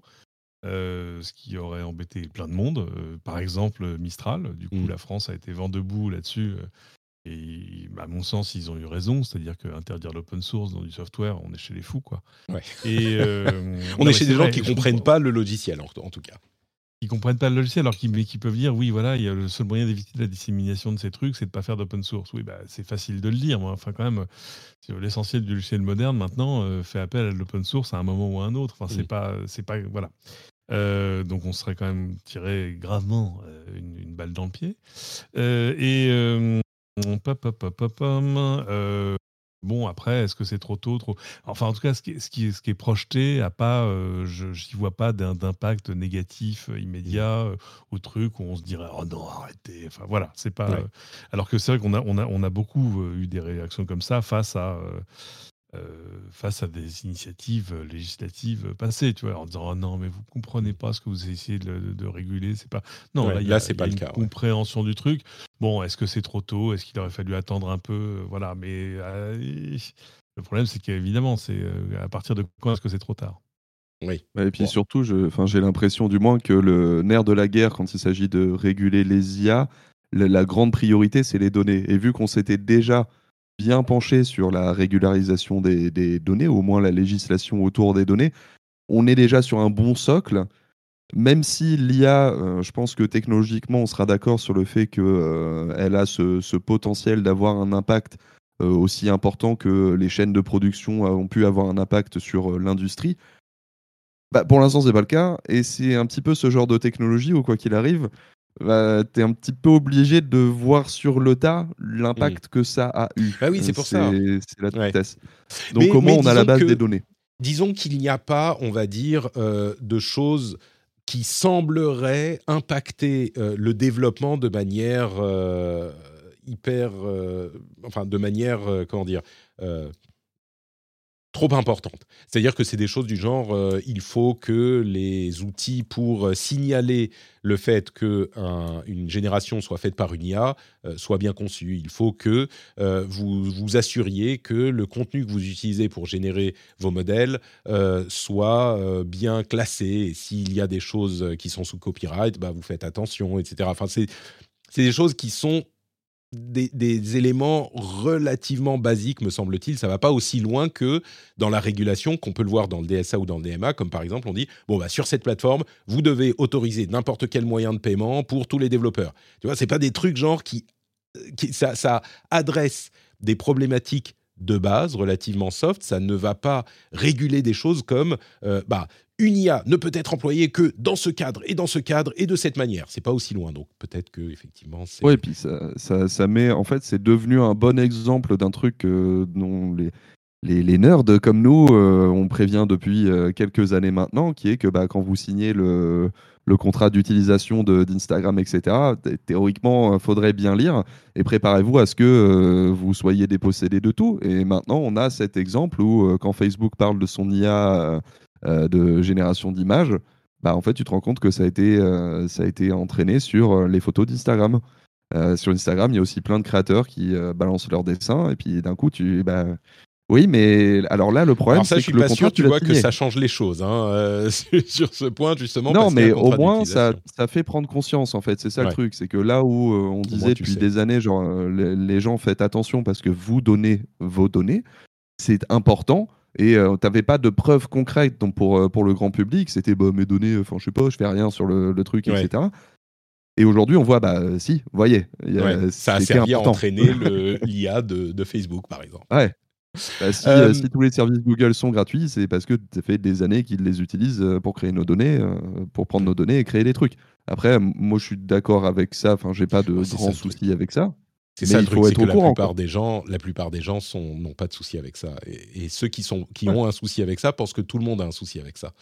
Et Ouais. bon, Euh, il y a eu, il y a d'ailleurs en parlant de régulation des euh, des, grands opérateurs de- d'App Store, euh, on a eu une décision dans le procès entre Epic et Google qui a, euh, selon les jurés, utilisé Google a utilisé son pouvoir de monopole sur la plateforme Android euh, et sur l'App Store en particulier de manière anticompétitive. Et le truc qui les a convaincus, c'est que Google a passé plusieurs deals avec euh, des grands acteurs comme Amazon, etc., pour avoir des frais moins élevés sur leur App Store. Alors que euh, les gens normaux, comme Epic et d'autres développeurs, eux, doivent payer le prix complet. Donc, on aura les euh, conséquences de ce jugement des jurés en janvier. Donc là, on ne sait pas encore ce que va devoir faire euh, Google, mais on imagine que ça sera de l'ordre de ben, n'importe qui peut utiliser son propre moyen de paiement pour facturer les utilisateurs. C'est ce que voulait Epic. On imagine, mais on va voir, on ne sait pas. Et puisqu'on parle de... euh, euh, non, je vais, je vais sauter ça. Mais oui, donc cette histoire aura des conséquences en janvier. Euh, il, il négociait avec un autre. Enfin, tu vois, c'était un bac à sable qui négociait avec un autre bac à sable. hein, c'est, Donc, c'est plus de, de, de l'échange marchandise presque qu'autre chose. C'est ouais, je te fais un prix, tu me fais un prix. Mm. Euh, pff, oui, il faut, revenir aux sources de pourquoi Android existe. C'est-à-dire que la grande peur de Google, c'était un truc plus défensif qu'autre chose. C'était euh, oulala, mais si demain euh, tous les téléphones euh, fonctionnent avec des systèmes d'Apple et Microsoft, est-ce que nos services seront encore accessibles? Donc voilà, ça, du coup, ils ont plutôt bien réussi, Euh, pas forcément à gagner tout le marché, mais, mais, euh, mais à, à rester comme, euh, enfin mieux qu'une alternative. Enfin, ils sont quand même, ils Ah bah sont oui. quand même largement dominants. Et d'ailleurs, c'est intéressant parce que ça, ça a presque empêché l'entrée d'autres acteurs comme Amazon sur, la, sur le téléphone.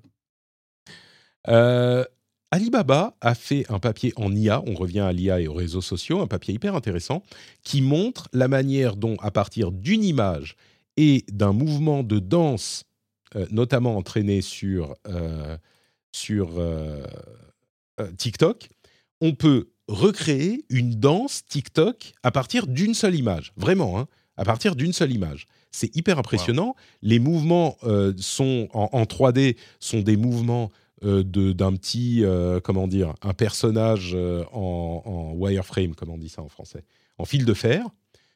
Et le résultat en- est, est assez bluffant. Assez bluffant. Donc, tout ça a conduit les gens à se dire bon, bah, les TikTokers vont plus exister, puisqu'il y a énormément de TikTokers qui font euh, des, des, des- Tout leur TikTok, c'est des danses. Et là, à partir d'une image, tu peux toi-même danser. Si tu as une image de toi, danser mieux que, que n'importe quel TikToker. C'est hyper bien foutu, c'est hyper impressionnant la manière dont, euh, à partir d'une image, les mouvements sont recréés. Et euh, bien sûr, euh, n'oublions pas de préciser que rien ne remplacera jamais tes TikTok, Patrick, qui, qui sont impossibles de, de copier, quoi. Évidemment, puisque moi, je ne danse pas. faudrait que je recommence à faire des TikTok, ça fait quelques mois.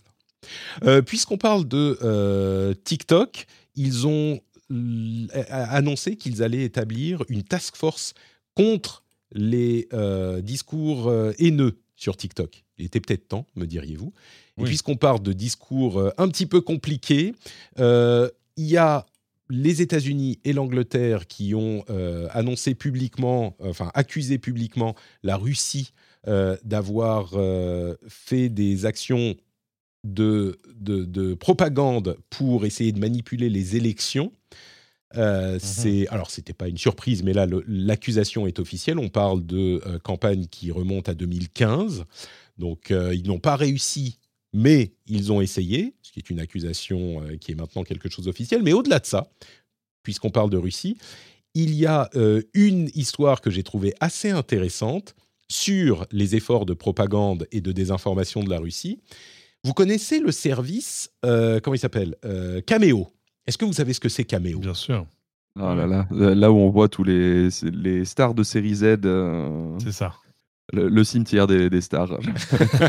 Là où, les, là où les stars vont mourir. Alors, vous, vous serez peut-être surpris d'apprendre qui l'utilise, mais Cameo, donc, c'est un service euh, sur lequel on peut proposer de euh, dire quelque chose pour une certaine somme. C'est-à-dire que euh, si moi, je veux avoir un mot personnalisé euh, au hasard de Elijah Wood, eh bien, je vais sur Cameo, je paye, je sais pas, 500, 800, 900 dollars, je sais pas combien il fait payer Elijah Wood, et il peut me dire hey, Salut Patrick, euh, comment ça va? J'espère que tu es en forme, machin. Mais lui-même avec son téléphone, machin. Euh, évidemment, ça peut servir à faire des euh, messages d'anniversaire pour quelqu'un, genre Oh, regarde, c'est fou, Cédric, Elijah Wood, euh, Frodo t'a dit bonjour, c'est incroyable, non? Et c'est c'est marrant comme idée, hein, pourquoi pas? Sauf que les services russes s'en sont servis de manière hyper intelligente pour dire, euh, en fait, ils ont demandé des messages. euh, Est-ce que tu pourrais faire une, euh, un message à Vladimir, notre ami, euh, dans un centre de merde recovery de de désintoxication, il est super accro à la drogue, mais on veut qu'il se sente mieux, machin, on veut qu'il s'en sorte. Est-ce que tu peux lui faire un message? Alors ils font un message, genre, alors là en l'occurrence ils disent Vladimir parce que c'est destiné au public euh, russe sans doute, mais euh, il dit c'est pour, ils les ont ensuite utilisés en remontant un tout petit peu ou un machin, en disant regardez euh, ces messages personnels envoyés par ces stars de Hollywood à Volodymyr Zelensky, euh, qui est clairement euh, euh, ce qui prouve qu'il est euh, complètement drogué et euh, voilà regardez Elijah Wood qui dit euh, Volodymyr Zelensky j'espère que tu vas t'en sortir le combat contre la drogue c'est dur mais on est avec toi c'est c'est malin c'est tellement malin Ouais, c'est bien ça. foutu, ouais. Ouais, c'est, euh, faudra que je te raconte une histoire sur L'ingéniosité Elijah Wood un des jour. démons, toujours. hein. faudra que tu racontes une histoire sur quoi Cédric? Sur Elijah Wood. Euh, Ah oui je, je te la raconte très vite. Euh, C'était un jour à, à l'E3, à Los Angeles. Euh, j'ai pas besoin de te- t'expliquer ce que c'est que l'E3. Non, ça et euh, et j'arrive sur le stand Rockstar. Et, Rockstar, c'est particulier parce qu'ils n'ont jamais eu vraiment un stand. Ou alors c'était un stand entièrement fermé. Il y avait, tu pouvais pas rentrer. C'était sur rendez-vous uniquement. Donc il y avait un comptoir. Et j'arrive et je demande à rencontrer quelqu'un, très bien. Et puis, euh, je suis en train de regarder mon téléphone. Il y a, quelqu'un qui arrive à côté de moi et qui demande quelque chose au comptoir, tout ça. Et le type lui répond, je sais plus quoi, mais il dit Oh, by the way, I have some. Oh, but uh, wait, wait, wait, I have something for you. Et lui sort une espèce de sac de goodies incroyable avec des t-shirts, des machins, enfin, un gros truc. Et, et, je- Ok, je me retourne et je, je dis au mec en, en souriant, mais why am I not getting one of those quoi? Enfin, j'ai- moi, j'ai pas le droit au sac de. Il me dit, You're not a Hollywood superstar. You're not a Hollywood superstar. Et c'était Not Elijah yet, Wood qui récupérait ses goodies. Voilà, c'est déjà. Écoute, tu sais que c'est dans ces moments que tu sais Ça que tu n'as pas choisi la bonne carrière. Ouais, enfin, ça- je sais pas, mais en tout cas, ça, ça calme bien. quoi. Une info que je n'attendais pas voir dans ma veille euh, cette semaine, c'est l'annonce de PETA. PETA, c'est People for Ethical Treatment of Animals, une organisation euh, extrêmement vocale euh, et provocatrice même, j'irais même jusqu'à dire, aux Mhm. États-Unis, qui milite et- pour... et non pas people for, people for eating tasty animals, hein, c'est pas ça du tout. Pas, pas- pas du tout, pas du tout. Aux États-Unis, pour la protection des animaux, qui a euh, attribué son euh, prix de société de l'année à Apple. Et ils font un papier euh, assez long sur le fait que Apple, vraiment, ils sont trop cool, ils sont trop gentils. Et c'est évidemment parce que Apple a annoncé vouloir, euh, enfin, a annoncé ne plus avoir de produits en cuir dans leur, dans leur vente d'accessoires notamment, Mhm. et vouloir être euh, carbone neutral, neutre carbone en 2030. Ça s'approche, hein, ça, ça arrive vite. Mais donc, ils ont reçu le prix de société de l'année de euh, PITA. J'ai- J'étais surpris. Mhm. Oh ouais, pour- oui, bon, allez. Bah, c'est, c'est- en fait, ça s'inscrit dans la, dans la, euh, la, la- comment dire, le redressement de l'image dans la tech ou la singularisation de l'image d'Apple dans la tech, où Ouais. Aux yeux des gens qui sont préoccupés par les questions environnementales, les questions des animaux, les questions, euh, tu vois, eh ben, ils sont en train de réussir à, euh, alors peut-être, euh, sans doute, parce qu'ils font des choses bien, c'est, c'est aussi simple que ça, peut-être Oui, oui. aller dans le bon Non, sens, c'est bien, mais le fait que PITA euh, célèbre Apple, je ne le voyais pas venir. Ouais. Euh, L'autre truc que je voyais pas venir, c'est que Threads sera disponible en Europe le 14 décembre, c'est-à-dire dans deux jours. Ça y est, ils arrivent. Est-ce qu'ils vont euh, déplacer Displace Blue Sky? Euh, C'est sans doute le cas. Blue Sky, c'est plus. En fait, je pense que Twitter va rester, mais c'est plus pour Blue Sky que je m'inquiète. Je me demande si la communauté française qui a établi sa maison sur Blue Sky va, va y rester ou parce ah, que- je parce sais que- pas, parce que des, des premiers retours qu'on a de, de Threads, du coup, c'est vraiment quelque part un peu limité en termes de, de ton et de communication. Donc, le, le côté euh, journalistique est beaucoup moins, euh, beaucoup moins marqué sur, sur Threads. Donc, il y a peut-être moyen de. Un côté comme fun euh, pour euh, Threads et toujours le côté un petit peu plus sérieux sur Blue Sky. Peut-être. Mhm.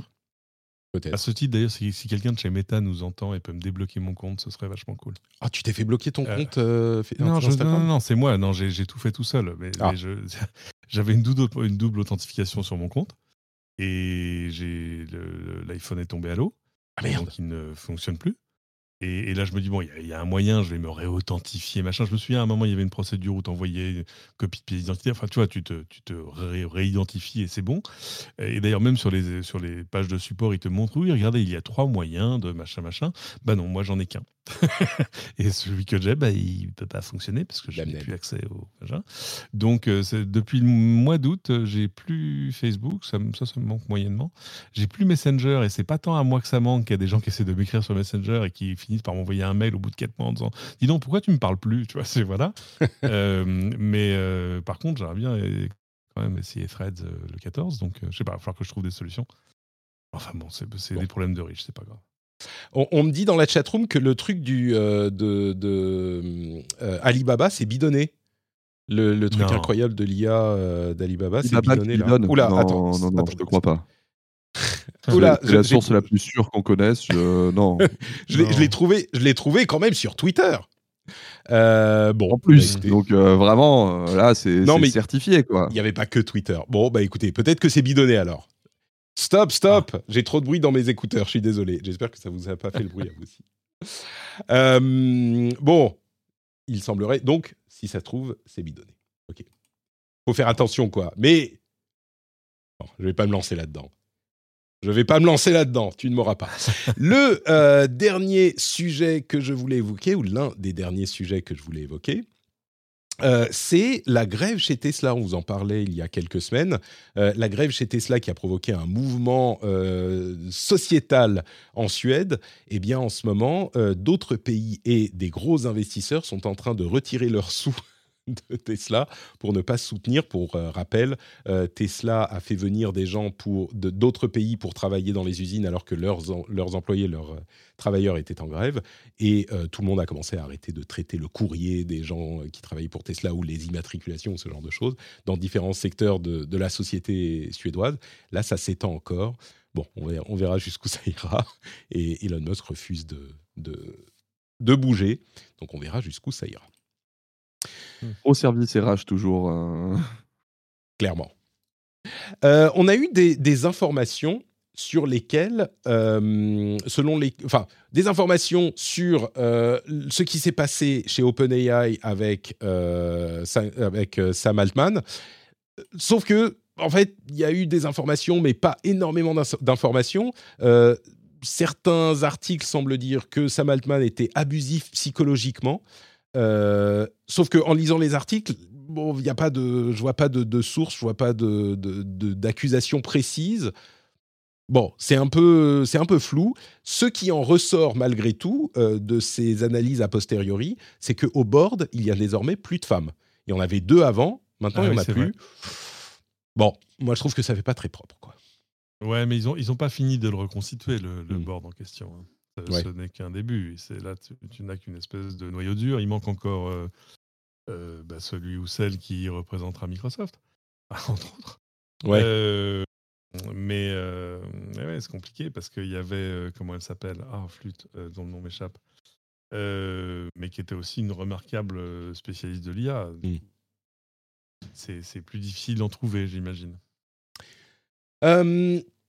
Les États-Unis et l'Angleterre sont en train d'investiguer potentiellement, de penser à investiguer euh, les liens entre OpenAI et Microsoft. Je disais au moment de la crise, ah mais Satya Nadella a réussi à récupérer tout OpenAI au moment où on pensait que ils allaient euh, faire la transition, les employés allaient sauter chez Microsoft, a récupéré OpenAI sans faire de rachat. Donc c'est pas un, un rachat qui pourrait être euh, critiqué par les autorités de la Bah oui. concurrence, eh ben en fait, euh, les liens sont tellement proches, ils sont en train de se dire, mais est-ce que ça serait pas un petit peu pas super cachère votre truc?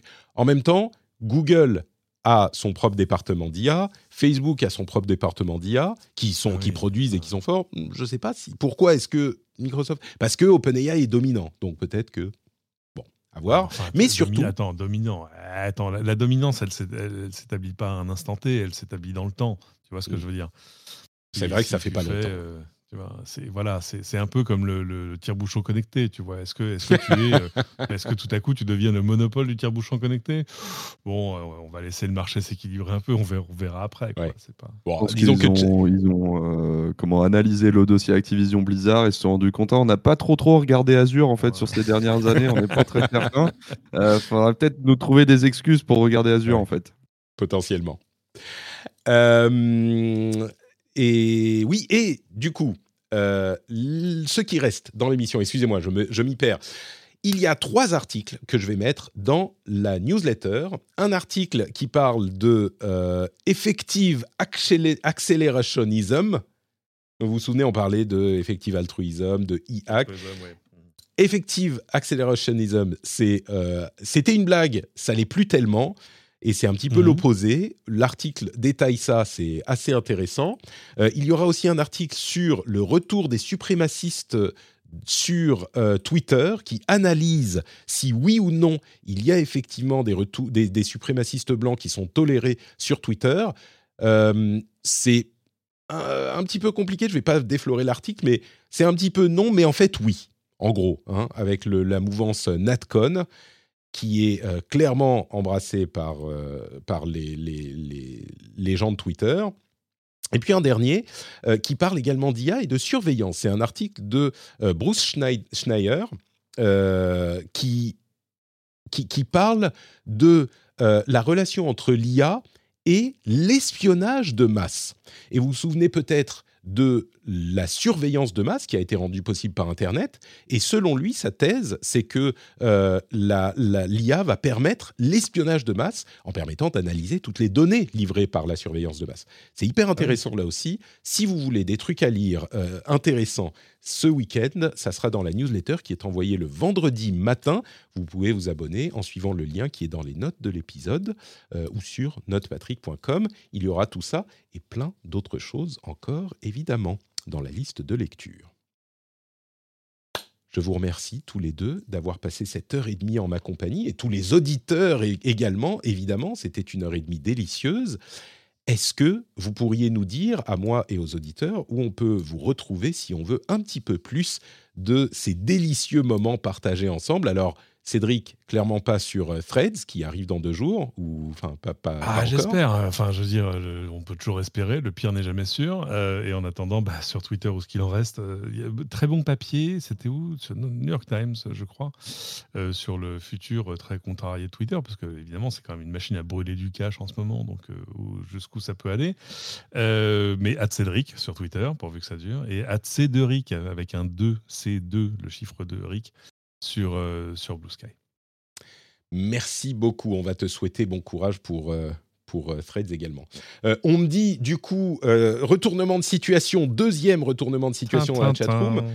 Visiblement, Magic Animate, ça existe bien à partir d'une photo. C'est un projet GitHub Ah. qui existe bien. Alors, c'est pas des wireframes, c'est un petit peu plus complexe que ça. C'est une sorte de modèle 3D raplati, mais ça existe bien et ça fonctionne pas mal. Et certains des exemples étaient bidonnés à partir de ce truc qui existe avec du wireframe. Bref, euh, peut-être qu'on en reparlera si ça vaut le Ah. coup. Peut-être que ça vaudra pas le coup. Internet. Internet dans toute sa splendeur. C'est ça. Euh, du coup, Maxime, où te retrouve-t-on?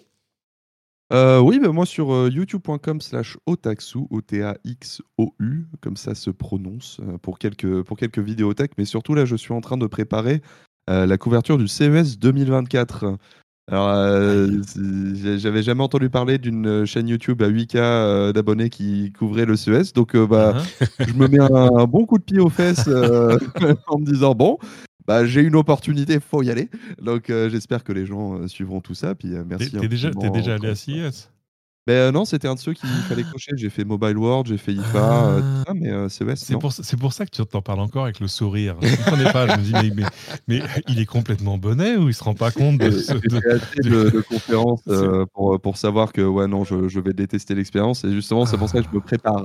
Euh, ça fait un Ah, mois et demi mais que je me le, le tu vois. Mobile, World, Con- Mobile World Congress, c'est un, c'est un, c'est un pique-nique à la plage à côté. C'est- Ah ouais mais l'IFA, euh, Ah si, l'IFA, tout, tout, tout est au même endroit, c'est bien foutu, c'est l'Europe, t'as pas 9 heures de décalage dans les dents. euh, bien Parce sûr. que CIS, c'est l'endroit, quand même, c'est la côte, comme toute la côte ouest, tu te réveilles le matin, tu es déjà en retard. Même si tu te réveilles très tôt. hein, ça- tout, le monde, tout le monde te pourrit de mail en disant Mais pourquoi tu réponds pas? Il est déjà 15 heures. Oui, mais il est 6 heures ici, excuse-moi, chef. J'ai- surtout la, la truc, c'est que je le fais tout seul. Bah oui, c'est ça. comme si j'avais une rédaction derrière Quel moi ou quoi. Donc euh, ouais. Non, et puis, Ouais, ouais, et puis en plus, c'est Las Vegas. Enfin, c'est dans tout Las Vegas. Il y a tous les différents, euh, les différents la, la logistique est pourrie. Enfin, c'est un. c'est un- enfin, voilà, donc je. Écoute, c'est un truc qu'il faut faire. hein, c'est comme le service militaire. Euh, mais et comme le service militaire, dans 10 ans, tu n'en garderas que les bons souvenirs. Mais Ah bah, bien euh, sûr. Je pense Mais, que euh, là, ouais, j'ai prévu de ne pas dormir pendant six jours, d'avoir mon, simple, mon ouais. euh, constamment euh, comme ça avec mon micro, euh, mon micro accroché et être frénétiquement euh, comme ça dans, dans les rues de Ça Las se Vegas. passera va, très bien. Tu pourras vérifier une bien. maxime dont je suis fier, qui est de dire que le CIS ne fait rêver que ceux qui n'y vont pas. C'est exactement ça. Exactement ça. Merci Maxime. Donc Otaxu sur YouTube, c'est Deric euh, sur euh, Blue Sky. Oui, c'est bien ça. Et euh. Cédric sur, sur Twitter. Pour ma part, c'est notre Patrick un petit peu partout, vous le savez. N'hésitez pas à venir nous rejoindre sur le Discord, euh, où on s'amuse bien, on parle de plein de trucs, on est entre amis. Euh, vous avez aussi le live sur YouTube et sur Twitch tous les mardis midi, jeudi midi pour le rendez-vous jeu. Et euh, bah, le Patreon, bien sûr, hein, patreon.com slash rdvtech. Euh, je fais toujours la pause pour être sûr de ne pas dire jeu ou tech quand c'est tech ou jeu. Euh, donc le Ah. rendez-vous tech sur patreon.com slash rdvtech et la newsletter, euh, les liens tout- de tout ça sont dans les notes de l'émission. Je vous remercie de nous avoir suivis et on se donne rendez-vous dans une semaine pour un nouvel épisode. Ciao à tous.